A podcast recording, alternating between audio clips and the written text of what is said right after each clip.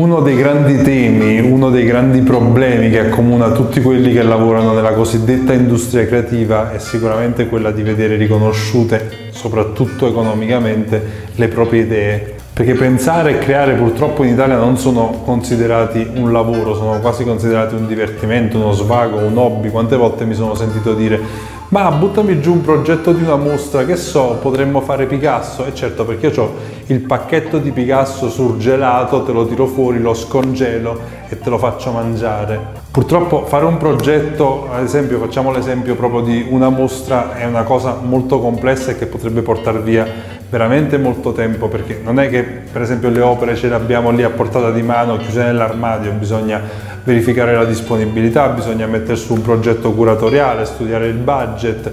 Nel migliore dei casi e soprattutto se non è Picasso se ne vanno via giorni e giorni di lavoro per poi il 90% delle volte sentirsi dire no ma sai mm, forse è un po' troppo alto il costo non ce la faccio e quindi tu nel frattempo hai allegramente buttato ore e ore di lavoro per niente quindi bisogna innanzitutto partire dal presupposto che progettare creare è un lavoro e come tale va retribuito e questo Vabbè, lo sappiamo, in questo paese non è proprio una cosa così scontata. Perché un conto magari quando c'è, che so, una partnership consolidata, una collaborazione in cui si, ci si mette insieme e si fanno progetti magari per prendere determinati clienti o da proporre a determinati enti. Ma se tu non sei un mio collaboratore vieni da me, mi chiedi un progetto, allora me lo paghi perché solamente pagandolo forse capisci e riconosci il valore del lavoro che sto facendo per te.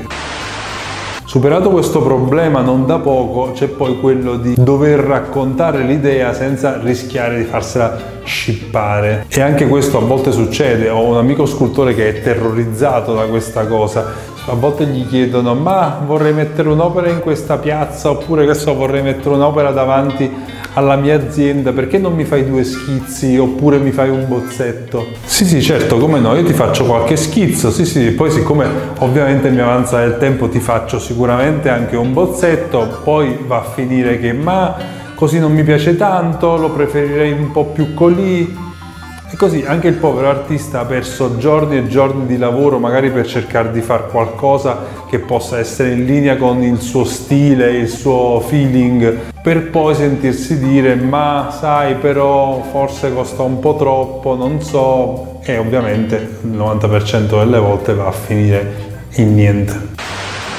La cosa che poi crea più ansia è quando uno comincia a pensare ma come faccio a sapere che questo poi non prende i miei schizzi, i miei progetti, le mie idee e le va a portare a qualcun altro per farsi fare un preventivo che poi probabilmente è anche inferiore a quello che gli ho fatto io perché la fase progettuale magari è stata tutta quanta già fatta e risparmi su questa parte del, lavoro. Insomma, questo è un sistema che non sta più di tanto in piedi ed è un modo di fare che si deve estinguere il più rapidamente possibile.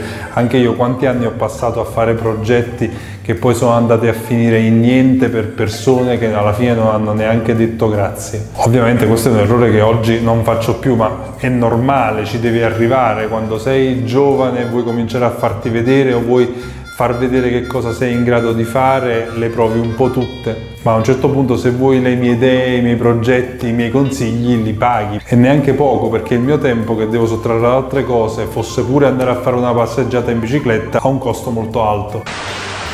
È molto importante capire che non dobbiamo mai svalutare il nostro tempo, non è che siccome le cose le facciamo noi possono costare niente, al contrario, anzi. Quindi come si può fare ad evitare che ci rubino tempo e idee? Innanzitutto chiarendo a priori la questione economica. Uno ti chiama per chiederti delle idee e a meno che non è proprio quel cliente a cui stavi cercando di arrivare da anni o qualcuno che ti potrebbe aprire chissà quale porta del destino, molto gentilmente lo informi che questo tuo servizio ha un costo e che saresti onorato di mandargli un preventivo. Qualora si superasse questo scoglio e la cosa dovesse andare avanti, quello che bisognerebbe fare è cercare di non lasciare mai niente in mano. Se proprio questo non è possibile, si deve essere un po' più scaltri e cercare di spiegare e far vedere quello che si potrebbe fare senza magari spiegare il come. Nel caso di una mostra, ad esempio, che so, ti racconto il progetto curatoriale, ti faccio vedere qualche opera, ma non ti dico chi contatto, dove le vado a prendere, di chi sono, eccetera, eccetera. Nel caso di un'installazione o di un progetto multimediale, te lo racconto a grandi linee, ti faccio vedere che so qualche screenshot, ma non ti spiego come lo realizzo, la tecnologia che c'è dietro, come metto insieme il tutto. È ovvio che non possiamo mai essere sicuri al 100%, anche perché le idee spesso sono nell'aria, è facile che qualcuno ne abbia una molto simile alla nostra o che sia in grado di rifare proprio la nostra, magari a prezzi più competitivi perché